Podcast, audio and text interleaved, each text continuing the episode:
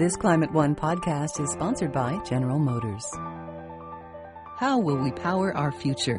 Can we create a healthy and clean economy? Climate One at the Commonwealth Club is at the forefront of the global debate about energy, economy, and the environment. Bringing together the brightest and most provocative leaders of our time, Climate One is the place where big ideas get heard. With thoughtful and insightful discussions on policy, business, science, and culture, Climate One founder Greg Dalton gets to the heart of the matter. It's our future. It's time to come together. This is Climate One, changing the conversation about America's energy, economy, and environment. I'm Greg Dalton. Beer, coffee, and chocolate are among life's finer pleasures. Today we'll discuss their future in a hot and crowded world. New record high temperatures were set in the United States and many countries in 2014, and that is impacting the production of beer, coffee, and chocolate, and a whole lot more. Over the next hour, we'll also talk about putting chocolate into beer, pairing chocolate and beer, and flavored coffees. We'll also talk about organic, fair trade, GMOs, crops, and whatever else is on the mind of our audience here at the Commonwealth Club in San Francisco. We're pleased to have with us three veterans from the world of beans and brew. Ken Grossman is co-founder and CEO of Sierra Nevada Brewing Company. Paul Katzeff is founder and CEO of the Thanksgiving Coffee Company. And Brad Kintzer is chief chocolate maker at TCHO Chocolate. Please welcome them to Climate One.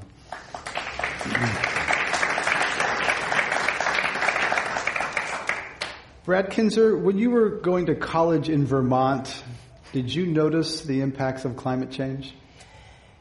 You know, I, I actually I did, um, or at least I was uh, I was told they were happening by people that were studying it. Um, one of my uh, I studied uh, in part uh, dendrology or the study of trees, and my dendrology professor used to always say, "Hey, guess what, guys? It's a great time to buy land in northern uh, Canada. And um, this was 20 never, years ago. this was yeah about 20 years ago now, and uh, so that I never quite knew what that meant. I thought he was being a little dramatic, but then more and more as I sort of studied the the natural environment of of uh, Vermont and saw how the seasons um, were were changing and how they uh, they they were never quite the same um, year after year, and um, yeah, it's definitely definitely something that was happening. Yeah, and maple syrup, the freeze and thaw cycles, the in- insect uh, infestation, those sorts of things. Uh, Ken Grossman, you're an outdoorsman, avid outdoorsman. When did you first notice the impacts of climate change in your outdoor activities? Well, I think uh, you know, being close to the Sierras, we saw a lack of snowpack uh, starting to happen on a more regular basis, and uh, obviously we're we're suffering from that currently at a pretty uh, pretty drastic level. So. Um, the the mountains didn't have as much snow as I remember right when I first moved to Chico, and uh, they, they, really haven't since. Paul Katzeff, you uh, grow raspberries, and that was one of your early indicators of climate change. Tell us about how uh, your raspberries were affected. I used to be the king, the raspberry king of Mendocino County, because my raspberries ripen two weeks to two days before the county fair, which is absolutely perfect. And then, about 10 years ago, my raspberries began to ripen later and later. And now they ripen during what was the rainy season. It, the rainy season is no more in, in, California, at least in Northern California, even though it's raining now. I mean, it has been raining for a long time in the way it used to. So my raspberries no longer can be entered into the county fair. Um, that's when I, I began to um, notice a change.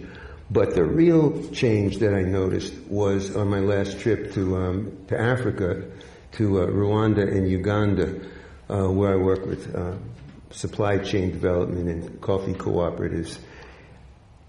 I've made about a hundred trips to exotic, hot countries, and uh, this time, um, after a hundred trips of being totally safe, I, I just didn't feel like taking the, um, the malaria medication. I was going to be working at 6,600 feet.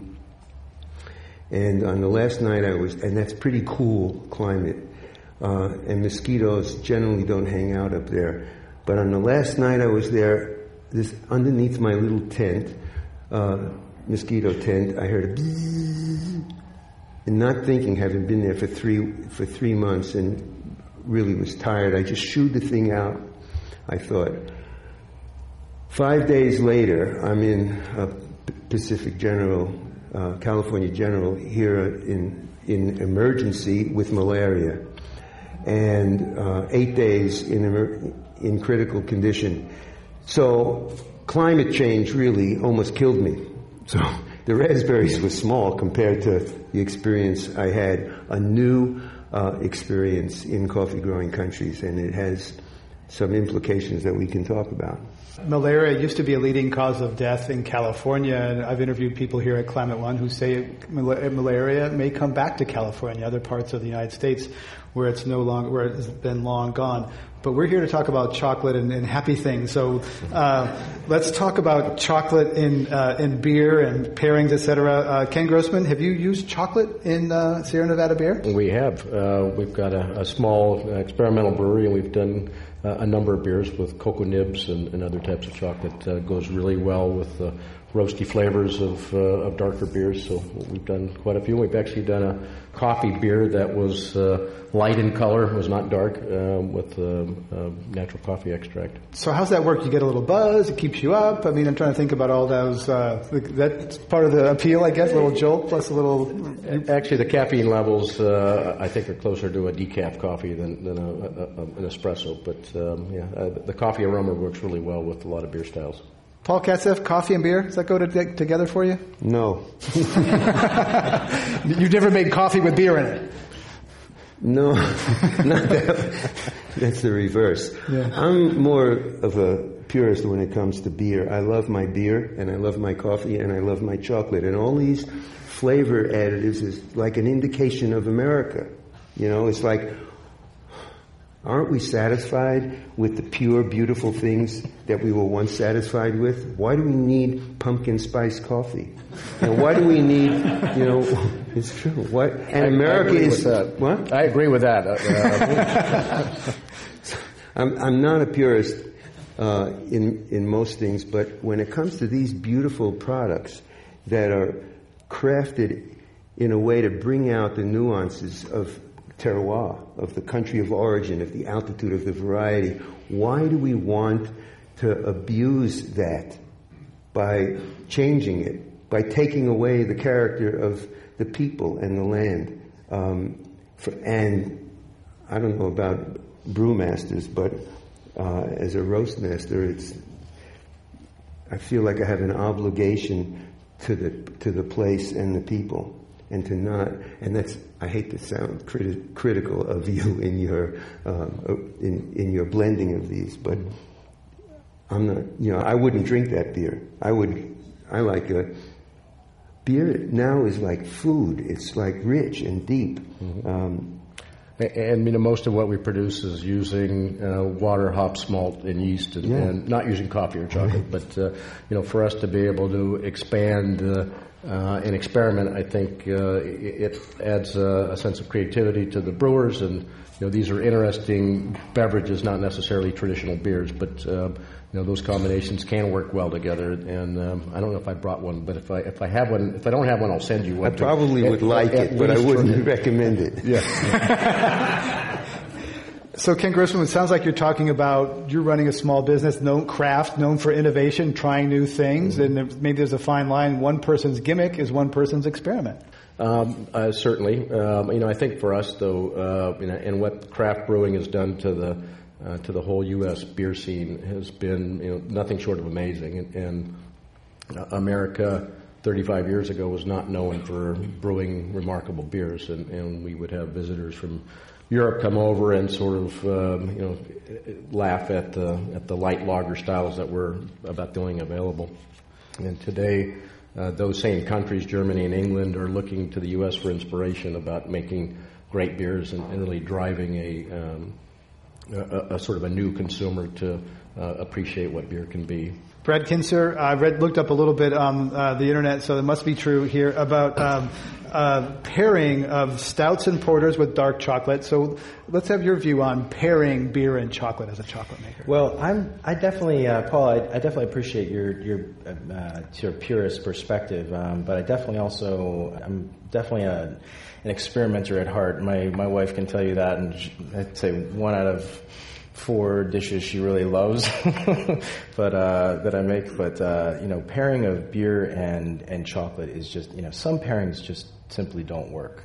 But when you find uh, uh, when you really look deep into the process of how beer is made and how chocolate is made, there's actually a lot of similarities, and there's a lot of uh, synergistic flavors that are that are there. So a lot of the same flavor compounds that are found in beer are also found in chocolate, and then there's also sort of complementary flavors as well. So um, when you uh, when you find that right pairing, it can be can be kind of a another level kind of experience.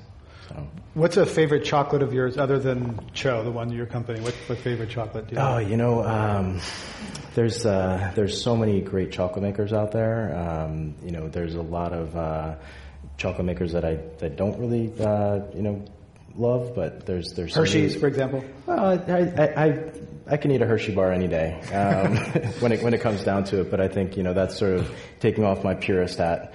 Um, but there's uh, if I was to really look at the uh, the purist uh, kind of thing, I would say there's a great company in, in Italy called Amadei that just is really as pure as you can get. They they look at uh, finding the best cocoa beans in the world and and making them into um, just a phenomenal chocolate. It's sort of difficult to find and it's very expensive, but they do a great job. Definitely a lot of respect for them. But then you know, I can also have a Hershey bar. Sort of appreciate that. Takes you straight back to childhood. So there's something to be said about that. Paul Katzeff, a coffee that you appreciate other than Thanksgiving? I, I had a cup of Farmer Brothers coffee the other day in a cafe. Farmer Brothers is the Hershey of uh, the Hershey bar of old cafes or cafes run in an older style, and um, and they, they they asked me if I wanted a French roast in the cafe or, or do I want regular. So I picked regular. I don't like burnt coffee, um, and uh, I was amazed at what I knew about that coffee from uh, just tasting it. I knew the people, I knew the place, I knew the variety. There was a wonder in the cup for me. There's a lot of ways to enjoy co- coffee. I mean, if you know a lot, then you can bring that to your taste buds. You can bring the people to your taste buds. You can bring the, the whole experience. So these guys know their stuff. I know it. Uh, they bring a whole lot more than flavor to their experience of tasting their products and other products. So, do I have a favorite? They're all my favorites, all of them, even the bad coffees, because I, I know, I can tell what country the coffee came from. I can, I can tell what altitude it's from. I can, or I can imagine. Uh, and it brings a, a new dimension to the taste, to the, to the tasting experience. It's not all about flavor when you get to a certain point. Ken Grossman, Sixpoint Brewery has something called a global warmer. Have you tasted that one? I have not. Okay. Uh, any other favorites? Uh, we're going to get back to climate change here, but any other favorite beers other than uh, the, what come out of Sierra Nevada? You know, today there's uh, two new breweries opening every single day, and uh, I travel around quite a bit, and um, there's some uh, great beers out there. Um, we're, we're good friends with uh, the folks up at Russian River, and, and they do a, a great job. And uh, we've got friends in the brewing industry all across the country, and I'm not going to single too many of them out, but there's really a lot of uh, fun beers to enjoy today. It's like asking your, your favorite child, I understand. Um, so tell us the story, the Sierra Nevada story. You've been sustainably oriented really from the beginning. Uh, the, the first, some of the first beers you made were in returnable bottles. Uh, and you've, so fuel cells, solar cells. Tell us the sustainability story of Sierra Nevada. Well, I mean, initially it was out of necessity. Uh, we didn't have any money, so we, we pretty much built everything from old dairy equipment, and uh, I built the kettle and the mash tun and lauter tun and all that stuff early on to, to get started. There was no suppliers back when I started in the late 70s. Today you can buy brewing equipment from you know, dozens of vendors across the country, but back then it was really you had to figure it out, you had to build it yourself. So we were sustainable out of necessity, and then as we've grown, we've uh, you know, invested resources to try to uh, do as good of a job as we can to manage our, our resources and our inputs. So we were an early adopter of fuel cell power. Um, nearly 10 years ago, we put in a megawatt fuel cell plant, uh, one of the largest in the country. Uh, we've got more than 10,000 solar panels on the facility. Uh, we've done around wa- a lot around water conservation and, and energy uh, savings, and it's been a focus of ours for quite a few years. And why did you do all that? Because the employee, you cared, your employees cared, your customers cared. Why? Because um, as a as a manufacturer of a product that uses a lot of resource, we use you know bottles take a lot of energy. Um, roasting barley, uh, boiling the wort, you know, all of that is pretty energy intensive. So for us, it was sort of what we felt was the right thing to do as we were growing our company to, to reinvest in uh, equipment and, and technology that would reduce our impacts. And you even have a, a, live energy meter in your in your uh, facility in Chico. Uh, they can see the real time consumption. Is that for for show for customers for? No, it's uh, for we show it internally, so all of our employees get to see. Uh, we have enough fuel cell and solar power that we're an exporter uh, during most days. Uh, and we've been up in the 60, 70 plus percent producing all of our own power to operate. we've got a biogas digester, so we, we create some some gas. Uh, we just built a, a, brewery in North Carolina. It's got uh, solar as well as gas turbines off of um, methane produced from wastewater digestion. So North Carolina outlawed sea level rise. excuse me. Um, and tried to. Uh, and how did going in there and building a LEED factory? How did that go? There were some challenges with both the municipalities, uh, but overall we were very well supported and encouraged. Um, we were innovators, and so a lot of the local engineering firms really hadn't done uh, a lot of the kind of water recovery projects that we were putting in place. Uh, so there was a, a, bit of a learning curve for, for the locals, but I think overall we've been very well supported in our efforts.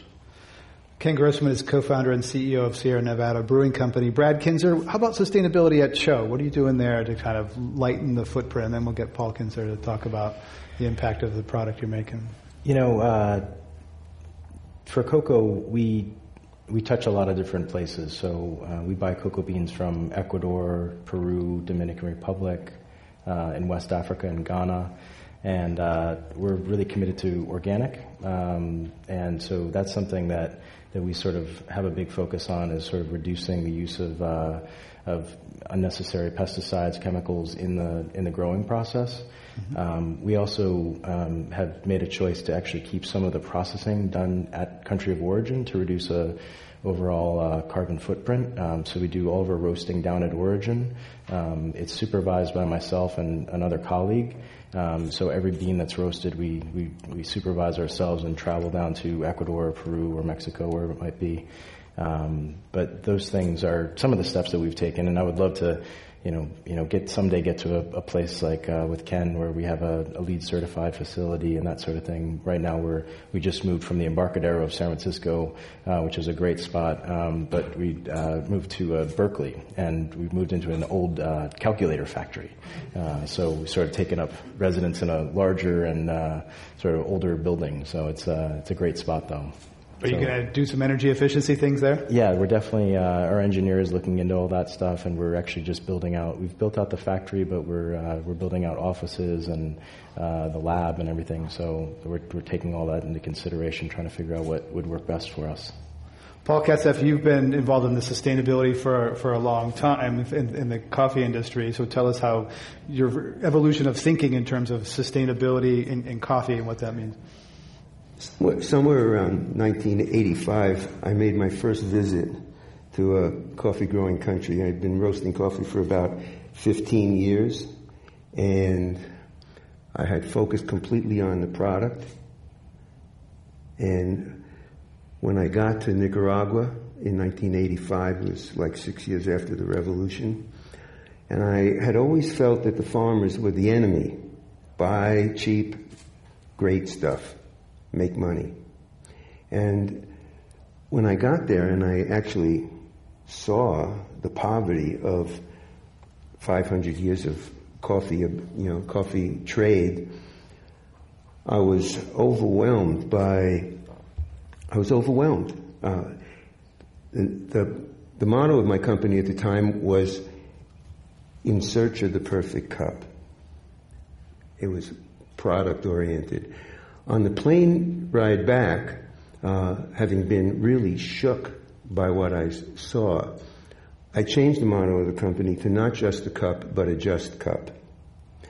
And that happened to coincide with my being elected president of our National Trade Association, the Specialty Coffee Association of America.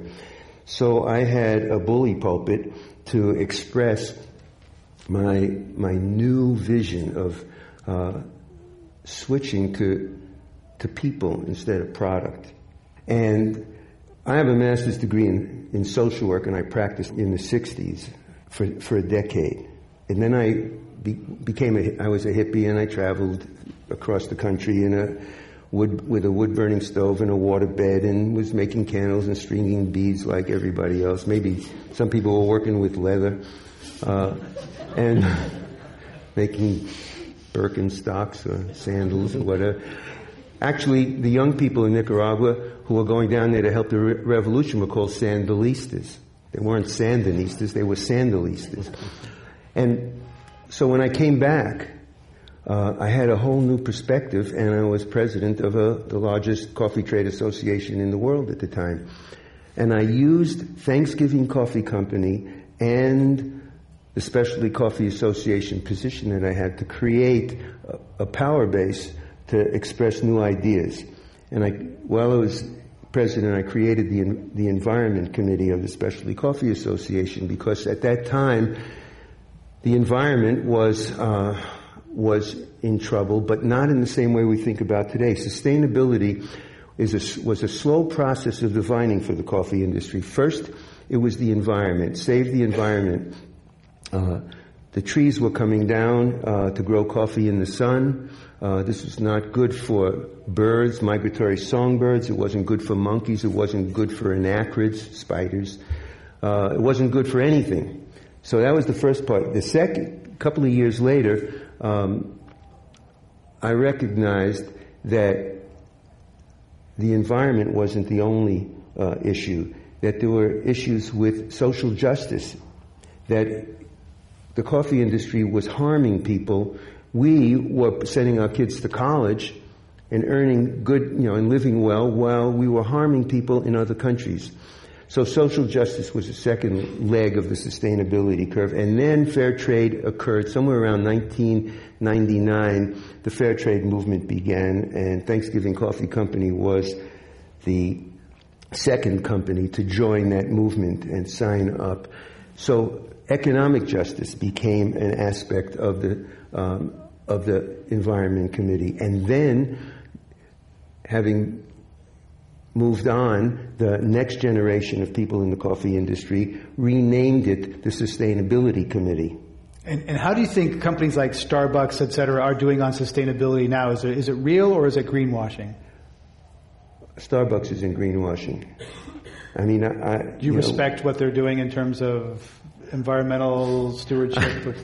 I have a lot of respect for Starbucks. I think that, I mean, I'm not talking about their product right now. I'm talking about their company. Uh, Starbucks is a super highway for ideas in coffee. And they have uh, really been helpful in promoting the ideas of sustainability. Um, and, you know, when you think about the last two decades of new companies being born and, and raised in the United States, is there a company better than Starbucks? I mean, really, I mean, their CEO represents good ideas and sustainability. They have the cafe practices, which I must say uh, is a system that uh, I, I'm, i think they took from my brochure. Uh, I really do. I had cafe practice. I called it something else. I called it Beyond Organic, and I had a point system. And so, but I, th- no, I'm not a Starbucks basher. I think that they're a good company in the United States, a whole lot better than a lot of companies that are doing bad things. Paul Katzeff is founder and CEO of Thanksgiving Coffee Co-founder. Company. My, Co-founder. I, I, have to put in a plug for my wife, Joan. Thanksgiving Coffee Company would not be what it is today if we weren't partners together. Fabulous. Thank you. I'm Greg Dalton. We're talking about uh, coffee, chocolate, and beer at Climate One. Uh, Ken Grossman, uh, big beer companies, are they greenwashing? Are there real sustainability things happening in, at the, the mega breweries these days? And I think uh, the brewing industry in general has done a pretty good job of, of being uh, stewards of, of the environment and, and, working towards lessening their impacts. Um, the you know, larger corporations, I think, are more challenged than, than smaller brewers are to, to, to do things because of um, you know, stockholders and, and boards of directors who may not see the long-term benefit of some of the investments. Um, but things like water footprint is certainly focused on by global brewers, and um, you know, energy conservation is is being driven in part by manufacturers of brewing equipment in Germany because energy is so expensive there. Uh, so I think uh, you know large brewers are, are, are working towards the right goals. I think in general. Brad Kintzer, uh, you told me something that some of the chocolate makers, people growing cacao, had never actually tasted chocolate before. That sounds Yeah. amazing to me that that could be. It is. It is pretty amazing. Actually, uh, 75% of the world's cocoa is coming from West Africa, uh, where cocoa farmers are making a couple dollars a day, and uh, they don't. If they, you know, do have a, an extra dollar, it's probably not going to go for a chocolate bar. That that's a huge challenge for, for us as an industry. Is when the the people that are supplying most of our cocoa and raw materials are completely disconnected from what it is that product is really being used for. And actually, I have to. I'm honored to be here with Paul because uh, we've never met before, but uh, Paul was the inspiration for a program that TCHO has started, um, where um, Paul actually um, and you could talk more about it, but uh, actually brought the idea of coffee cupping down to farmers. So he was uh, a real pioneer in that, and actually it, it was the same case in coffee as well. About 30 year, 25 or 30 years ago, coffee farmers had never tasted a cup of coffee, yet they were, you know, for generations growing coffee beans. And so when you actually connect, when when the farmers um, of when co- cocoa farmers or coffee farmers actually understand how what they're doing on the farm level directly impacts the quality, uh, you're immediately creating a, a, a, a better feedback system where um, you can really get a, better quality cocoa, a better quality coffee, whatever it might be, and that directly leads to uh, you know a better profit for farmers and more sustainability. So I think the groundwork for that needs to be done in cocoa is I always tell people cocoa is about 25 or 30 years behind things like beer or co- coffee or wine in terms of our understanding and our connectivity with, with the people that grow our, our food. Ken Grossman, probably fair to say that farmers of hops and barley have tasted beer before.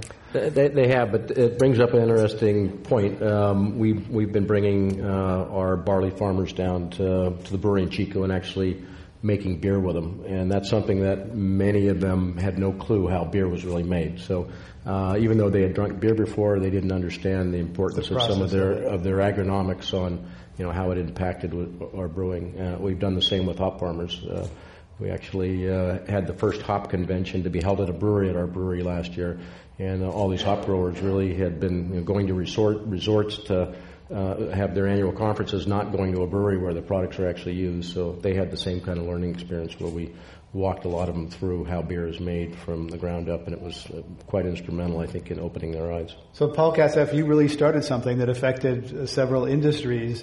Uh, I'd like to hear that, and also let's get to how climate change is affecting coffee growers and other people who are, by definition, quite poor. Just um, to take off on what you said, the reason that you want farmers to be able to taste their coffee is so they can apply technical assistance to quality improvement rather than just productivity. You want farmers to be able to work smart, not hard. And and I believe that quality of coffee and quality of life go hand in hand. You don't have to be a starving artist to produce great art, and you don't have to be a starving farmer to produce great coffee. Actually, it's better if you're not starving. So, the concept of quality improvement is also the concept of value improvement. And one of the things I, so that was just to def, define a little bit what you were talking about. I got, the way it happened was I was giving a speech in Nicaragua at, a, at the first organic coffee conference, and I asked people in the audience if they had ever tasted their coffee, and nobody had. And while I was giving it, I said, well, you should have tasting labs, you know, and you should be able to taste your own coffee. And the, the party chief for USAID Central America happened to be sitting in the audience, and he came up to me afterwards and said, would you, that's a good idea, why don't you write a proposal? So while the next speaker was speaking, I wrote a four-page, $400,000 proposal and gave it to him. Kept no copy. It was on yellow, yellow legal paper. And a year later, I get a call from him saying, you got $400,000 to go and build nine tasting labs and nine, my proposal was for, to create appellations, to mix this thing with creating new appellations and at the same time, multitasking for them. my daughter was going into into high school, my son was going into college, and I had a business, and now I was committed to Nicaragua for the next 18 months. And uh, so for a, month, a week every month, I it, it, happened, and it literally improved the value of the Nicaraguan crop in the second year from 160 million to 200 million dollars, and that's continued all over the world. Uh, it's very interesting to hear you talk about it being applied to uh, to chocolate. Uh, one of the things I wanted to say was that we can use our companies as bully pulpits or as um, educational devices to change the to change the world, and that's one of the things that I I was one of the things that happened to me was I saw that as a community organizer for a decade during the 60s when things were really revolutionary, I thought about my company in terms of social change rather than in terms of product quality. Now, to my regret, you know, I would have liked to have done it a different, not, not done that, but maybe waited until my company was really big because I had such a, such an advantage early on. Uh, to be able to do the things that you're doing right now. Right now, I have 300 pounds of worms, and we recycle all of our waste. They, the worms eat our, our, waste product from our, our, factory, and they go. Then I have an apple orchard that all that those worm castings go out there, and then I take the apples and I donate this year a thousand pounds of apples to the food bank.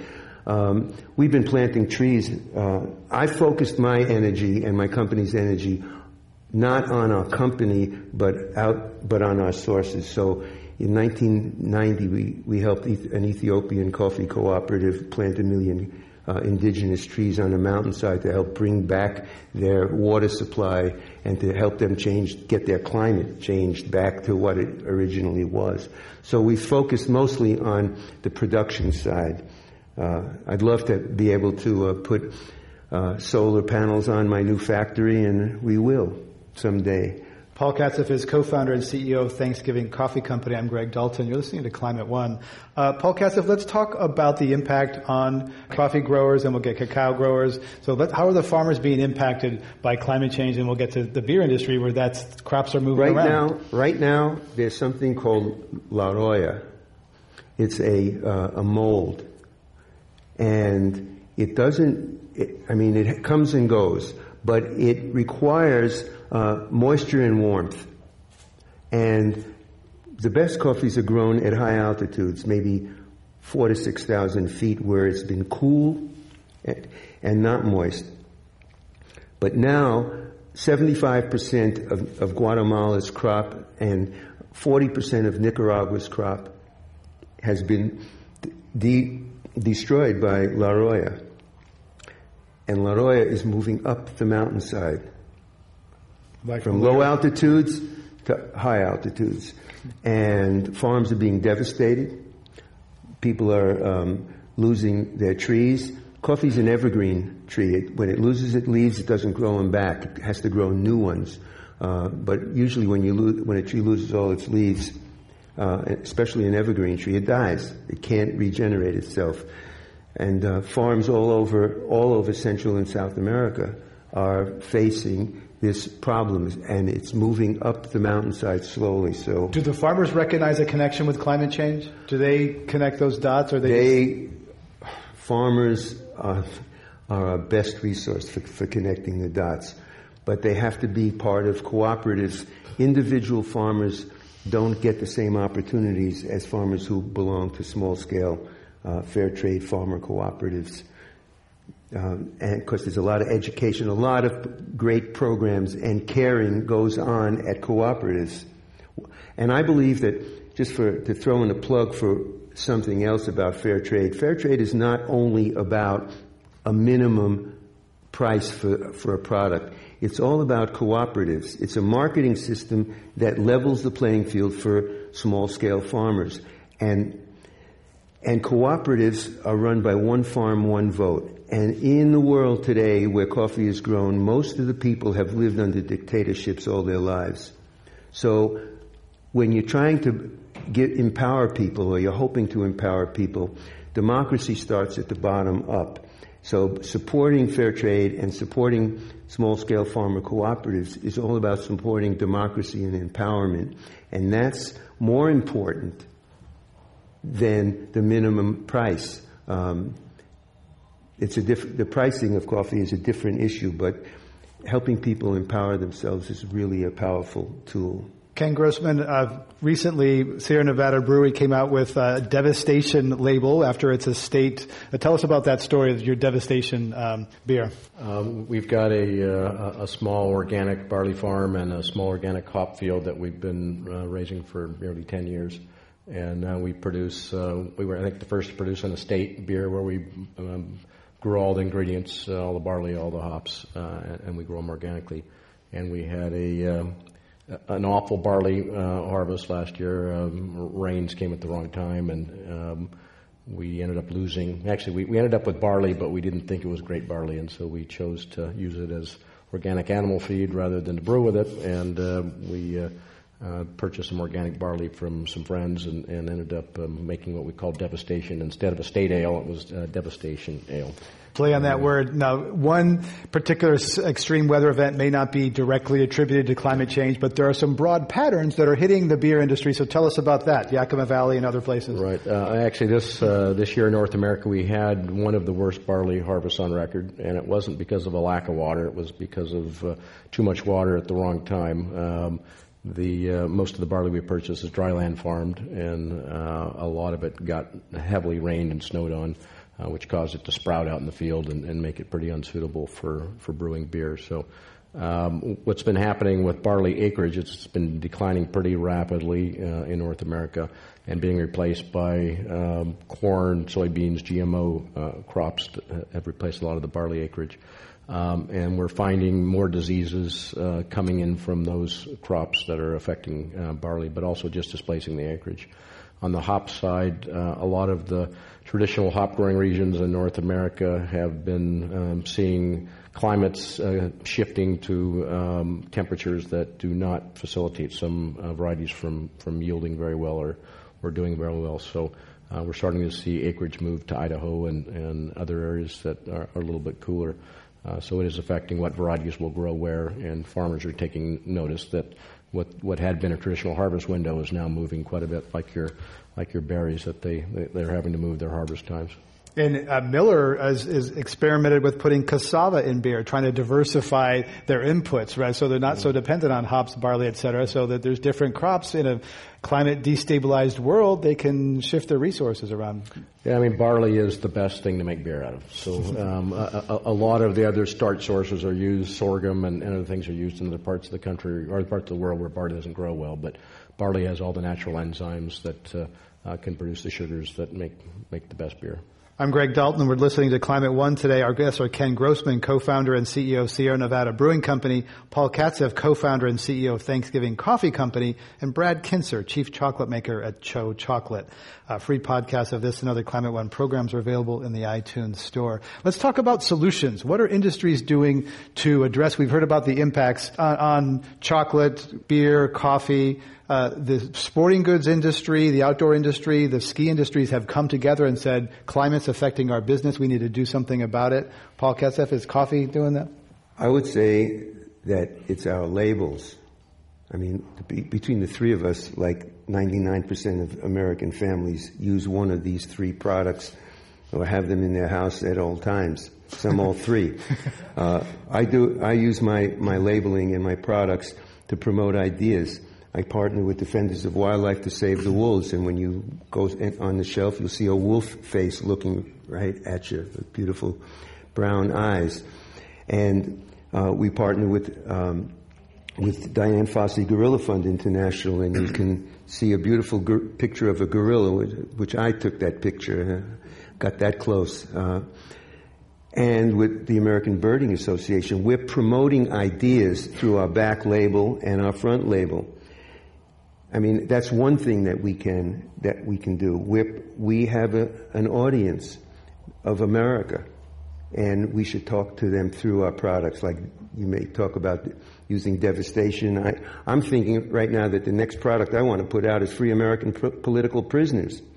So, eh, you know, although I got a lot of people arguing in my company against having being the bullseye, uh, but I think we have to promote ideas like on, with our labels, not just our product. Once we reach a certain point where our brand is respected for its authenticity and character, we have to use that in some way to educate the rest of America about the things that we know. Okay, so is TCHO Chocolate about, is it a product company or is there a social change element to TCHO Chocolate? I think uh, TCHO was uh, was really started with a with the idea of taking uh, chocolate, which we all sort of know and love and have been familiar with since we were young, at least in the U.S. and uh, Europe and sort of thing. But um, and sort of uh, creating, uh, just applying innovation to everything we do, um, and making just a phenomenal quality, and then also uh, trying to you know make some changes in the world that we that we really think are important. And so, you know, climate change is sort of part of that. Um, but you know, as a chocolate maker, my greatest challenge is the huge geographic, cultural, and socioeconomic gap that exists between myself here in the Bay Area and the farmers that are growing my my product. And so, you know. Um, setting up, you know, little laboratories where the farmers can actually understand how what they're doing is going to impact their their final price point. Um, we train them in sensory analysis. We uh, We've set up uh, 10 labs. Um, and, you know, to answer one of the questions about um, climate change, you know, in West Africa in particular, one of the things that we're seeing is that, you know, it looks like the dry season for cocoa in a lot of these regions is just going to become more severe. And so that's really puts cocoa, the plant, at, at risk. And so one of the answers to that is finding new varietals that will actually be less susceptible to drought. And um, but you know, from TCHO's perspective, we want to make a great quality product, and um, so a lot of times these varietals that are that are, are planted, they oftentimes don't taste great. And so one of the things that we're doing is trying to keep flavor in mind. And so we set up a laboratory at the Cocoa Research Institute in Ghana at their at their breeding uh, laboratory, where they can actually uh, look at all these different varietals that they're they're potentially planting and uh, monitoring for drought resistance or uh, disease resistance, and making sure that they they taste great as well. Can GMOs help with drought resistance and other things? Let's get to you quickly, Brad Kintzer. You know, I'm sure they, they could. There's not a lot of GMO work that's been done in cocoa. GMO coffee, Paul Katzeff? The specialty coffee industry is opposed to GMO, GMOing coffee. I mean, there's a, we're even opposed. I'm, I, am i am not speaking for the Specialty Coffee Association, but I'm speaking for the power behind it or the power in front of it. Um, even using GMO to make decaf coffee, to make trees grow without caffeine, is uh, is something we're opposed to. There's 800 chemical compounds in a cup of coffee, and 1,600 in the in the raw pro- product. What what are we going to eliminate next? Yeah, so, and we're opposed to it. The industry is opposed to it because the coffee industry is composed of, mostly of small, small family businesses uh, with a lot of uh, education, a high level of education in the people who are running it, and Amer- and these people, these these businesses and these families are opposed to GMOs, as I think most of America might be anyway. Um, Ken Grossman, GMO, probably not among craft beer breweries, probably more in some of the large industrial breweries. Yeah, at this at, at this point, there's no uh, GMO barley or hops. Um, there um, has been a, a fairly uh, large opposition, I think, from the small brewers uh, about the GMOing of barley. Um, it's probably you know such a minor crop now that there's not um, a lot of interest in in pushing that agenda. Um, I think wheat would probably be the next one that's going to come under pressure. Uh, I will say a lot of the farmers, though, are wanting to see GMO development so that the yields of barley can compete with soybeans and corn. And so there is pressure from uh, farming communities that, you know, if we're going to grow barley for you, either you got to pay a lot more for it or um, we need GMOs to uh, enhance the productivity of the of the product. So, um, but from our standpoint, no, GMO is not the direction we would, we would want to see the industry go. Another big stress point is water. All of these processes are very water intensive. What is the future of, we're in a drought in California. Who knows what will end? There was a nine year drought in Australia. They like beer down in Australia. Mm-hmm. Imagine they still managed to make beer the, during the drought, but it was tough. So what do you think about water stress? How big of an issue is that? It's certainly a concern for I think everybody in our industry. Um, you know, we use water, and, and we've got to be wise with the use of it. Um, I was at a conference a couple weeks ago, and, and uh, I think uh, one of the senior policy uh, people for the state uh, on the water side had done a study on craft brewers and how much water they use, and, and made a comparison that all the craft brewers in California use equivalent of about 650 acre almond farms worth of water a year. So um, I mean, almonds are, are important. I love to eat them, but the beer is important too. And, and um, you know, for, for us, uh, they go well together. Actually, yeah, salty especially. Uh, I, mean, I, mean, for us, I think we need to be good stewards, but our water use is, in perspective, is, is not uh, that significant compared to a lot of other agriculture in the state. We're talking about beer, coffee, and chocolate at Climate One. I'm Greg Dalton. Let's go to our audience questions. Welcome. You talked at the very beginning about purity, um, and I really appreciate Paul's position on the purity of products. Um, at the same time, I want to consider that um, if you go way back, you know, beer had tons of stuff in it. You can look at the sacred beers that were made, the medicinal beers had a lot of stuff that we lost. So when I talk about purity, I want to think about really carefully what that means. Yeah, I, mean, brewers used to brew a lot of farmhouse kinds of, of beers with all sorts of uh, native indigenous ingredients to their area. They used a lot of herbs. Um, nettle nettle was used before hops as a uh, uh, as an offset to the to the sweetness of the beer. Um, but that's you know that style of Belgian brewing is still uh, taking place today, and, and, a lot of American craft brewers sort of honed in that beer does not have to be uh, the, the, the pure German concept of beer with just those four ingredients, but it can contain you know cherries and other things added during the fermentation. So uh, I think the, the, those styles are indigenous around the world, and um, you know uh, I think craft brewers have brought some of that to the U.S. Uh, for people to, to enjoy as well. Paul Katzeff on purity. In 1990, many companies introduced flavored coffee, and a flavored coffee industry where actual companies were built and created to provide flavorings for coffee. So there was Jamaica rum. You name the flavor, it existed. And what you did was you, uh, after you roasted the coffee, you added these flavors. While the beans were warm, the pores were open on the beans, and you would put about a quart of this stuff, um, which had, I think, ethylene chloride in it. Um, I mean, it, the organic industry began to focus on it. But there was every range, you name the flavor, it existed, and it was combined with coffee. Coffee is one of the, the great um, mediums for, for, carrying flavors. From lemon to nuts to chocolate, not to beer, but, uh, sorry. Uh, but what happened?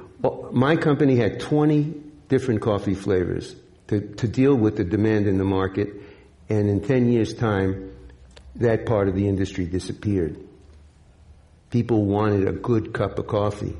And great coffee began to appear around 2000. It began to happen in a craft kind of way in mass where people could get really great coffee and those flavors disappeared. So I don't think, I think uh, flavor, I love uh, a chocolate with, with cherry or apricot flavors. I like a lot of chocolates with, with flavors. And I, li- I, but I don't like a lot of beers with flavors. That's nothing against you, nothing against Sierra Nevada. Um, I think there's a there's a place for additional flavorings, and it's not everywhere. Uh, it certainly wasn't in the coffee industry because the consumers spoke, and flavor companies actually disappeared. It was a fad. Let's go to our next question. Welcome. Thank you.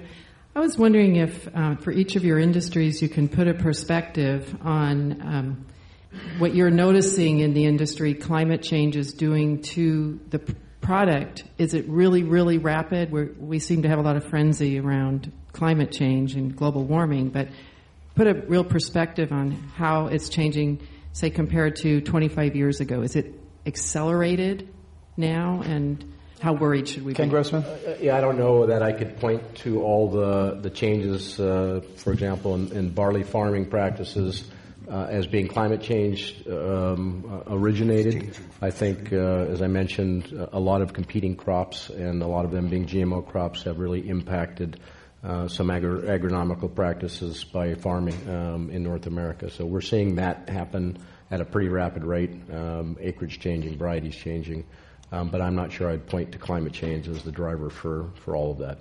Paul Katzeff? Rapid. I mean, we weren't talking about climate change affecting our product. We were talking about sustainability for 15 to 20 years, but we weren't looking at it in terms of devastating crops, acreage moving up the mountainside. I mean, there's a top to a mountain. I mean, at that point, there's nothing left. Um, we've been seeing some really rapid changes in the last five years that we're talking about, that the industry is actually talking about. We're talking about reviving the Robusta industry. Robusta is the poor stepchild of the Arabica variety. High caffeine content, low flavor content. Caffeine is one of the most bitter products produced in nature. And this has three times the amount of caffeine. Uh, I sell a product called Pony Express. I can't drink it. It just makes my heart pound. But truck drivers love it, and, and people who are studying in college love it. Uh, and it's a pure Robusta. Um, so there's a whole new industry being being developed as we speak in Uganda and and uh, and Brazil and Colombia. I just read an article today about Colombia's robusta industry. Um, and robusta farmers have traditionally been the poorest coffee farmers in the world because their product is low value. Now there's a search for the great robustas. Uh, so it's it's happening, and our industry is responding. And and consumers are going to have to begin to shift their their desire and love for that sweet, fruity flavor into something that's a little different, a little bit more uh, like it was in the 50s, but of a higher quality. I think that's happening, and I think you'll see it in the next 20 years. Paul Katzeff is co-founder and CEO of the Thanksgiving Coffee Company. Next question. Yes, welcome. Yeah, hi. Uh, my name's Andrea Sandvig, and um, first of all, I want to acknowledge all three of you for the work that you're doing with the people who are growing your crops. I mean, it seems to me that that's really where the start of sustainability is, and you know that's where you make your investment. And I see that you guys are doing that. What I'd really like to understand, because it seems to me like there's a whole ecosystem here, um, particularly in the in the coffee industry. Um, you know, Green Mountain was one of the leaders in actually being a kind of environmentally aware organization. Keurig has come on. They're driving full steam ahead for these single serve coffee uh, options. And there's huge money behind that. And while they say that they are recyclable, and they probably are, people are not going to be going and recycling those things. They're getting thrown out. Um, and it seems to me that there is a uh, illogical connection going on. Paul Katzeff? That's a bummer, isn't it? but it's the consumer who's driving this. You make an, invent, an invention. It's simple. You're paying 70 cents a cup instead of 25 cents a cup. You're paying three times the amount of money. You're making a mess, and you're doing it. Why do it? It's driven by demand, but the supply side the, invented it. It wasn't invented by a consumer. It was invented by a company. So, how do you deal with this? I don't know how you deal with it. I'm, I'm considering doing single serve, but I'm not considering doing it without considering the recyclability of of their little device. They don't have to be thrown out. There's like a whole industry being developed right now about re- recycled little cups that go into that machine. Uh, my company now sells one that you can just fill with your own coffee and put it in the machine, and you can use it over and over again. But consumers are demanding this simple look. Office coffee, you know, how bad is office coffee? Now all of a sudden, office coffee has a new methodology and the coffee does taste better than the swill that was being brewed by one of the office managers who didn't care about whatever. We're talking about coffee, beer, and chocolate at Climate One. Let's have our last question. All right. Um, I want to look a little forward. And like I said, I really appreciate a lot of stuff that Paul said. Um, as you went through your discoveries and you looked at, first, well, people care was kind of important. And then you looked at, um, well, the coffee plants and the destruction of the earth that occurred because of growing them and talking about the earth care. And then you mentioned the fair share aspect, which are the three ethics of permaculture, which is what some of us believe one of the really good tools for designing a more sustainable, more just future. Um, And uh, I guess like I kind of thought about what you said about the chocolate. How you have to, you've been moving to varieties of chocolate that are going to allow you to grow in dry environments, and you're forced to do that. And I'm curious how much you guys are looking at practices like rotational grazing or reforestation or other permaculture principles you may have heard of to, to deal with these kind of issues. Brad Kintzer, help he- healing the land. You know, perma- permaculture is a, a really, um, to me, it's just great, great stuff. It's it's innovation, um, and I think it's uh, it's innovation that is cost effective, um, and it's it's focused on individual cases, and that's what's critical for for uh, sustainability. Is for each farmer, every farmer in the in the world of cocoa is going to be is going to have their own interesting situation going on, and some might be faced with drought, some might be faced with diseases, and they need to find their own unique system to, to make that work. And I think permaculture certainly can play a role in that. And you know, not just permaculture, but also just technical assistance, um, helping them understand how to identify diseases. A lot of cocoa farmers they might not even know what certain diseases are.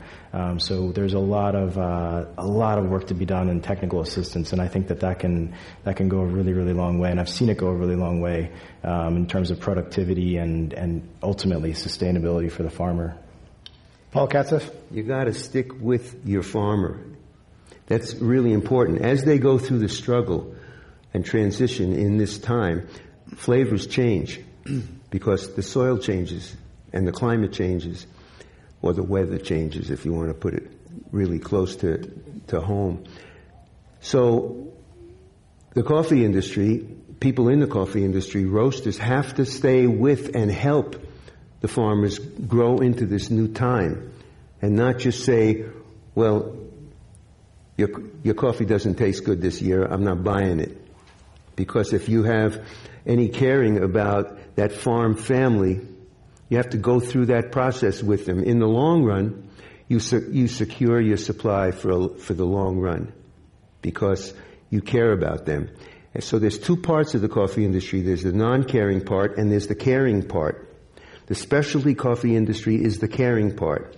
The multinational corporations, are, is, including Green Mountain and Starbucks, care a little bit less because they got shareholders and they got to make their their share their share profit. They have to reach their goals and they have to make more compromises. However, they have bigger they have also supply problems.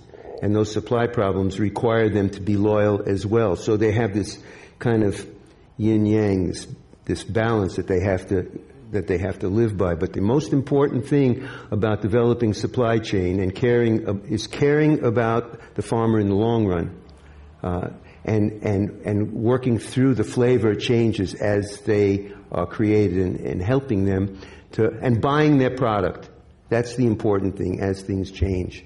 We have to end it there. Our thanks to Ken Grossman, co-founder and CEO of Sierra Nevada Brewing Company, Paul Katzeff, co-founder and CEO of Thanksgiving Coffee Company, and Brad Kintzer, chief chocolate maker at TCHO Chocolate. I'm Greg Dalton. I'd like to thank our audience here at the Commonwealth Club and those listening on the radio in Marin and Sonoma and Chico and Fresno and other places. Thank you all for coming.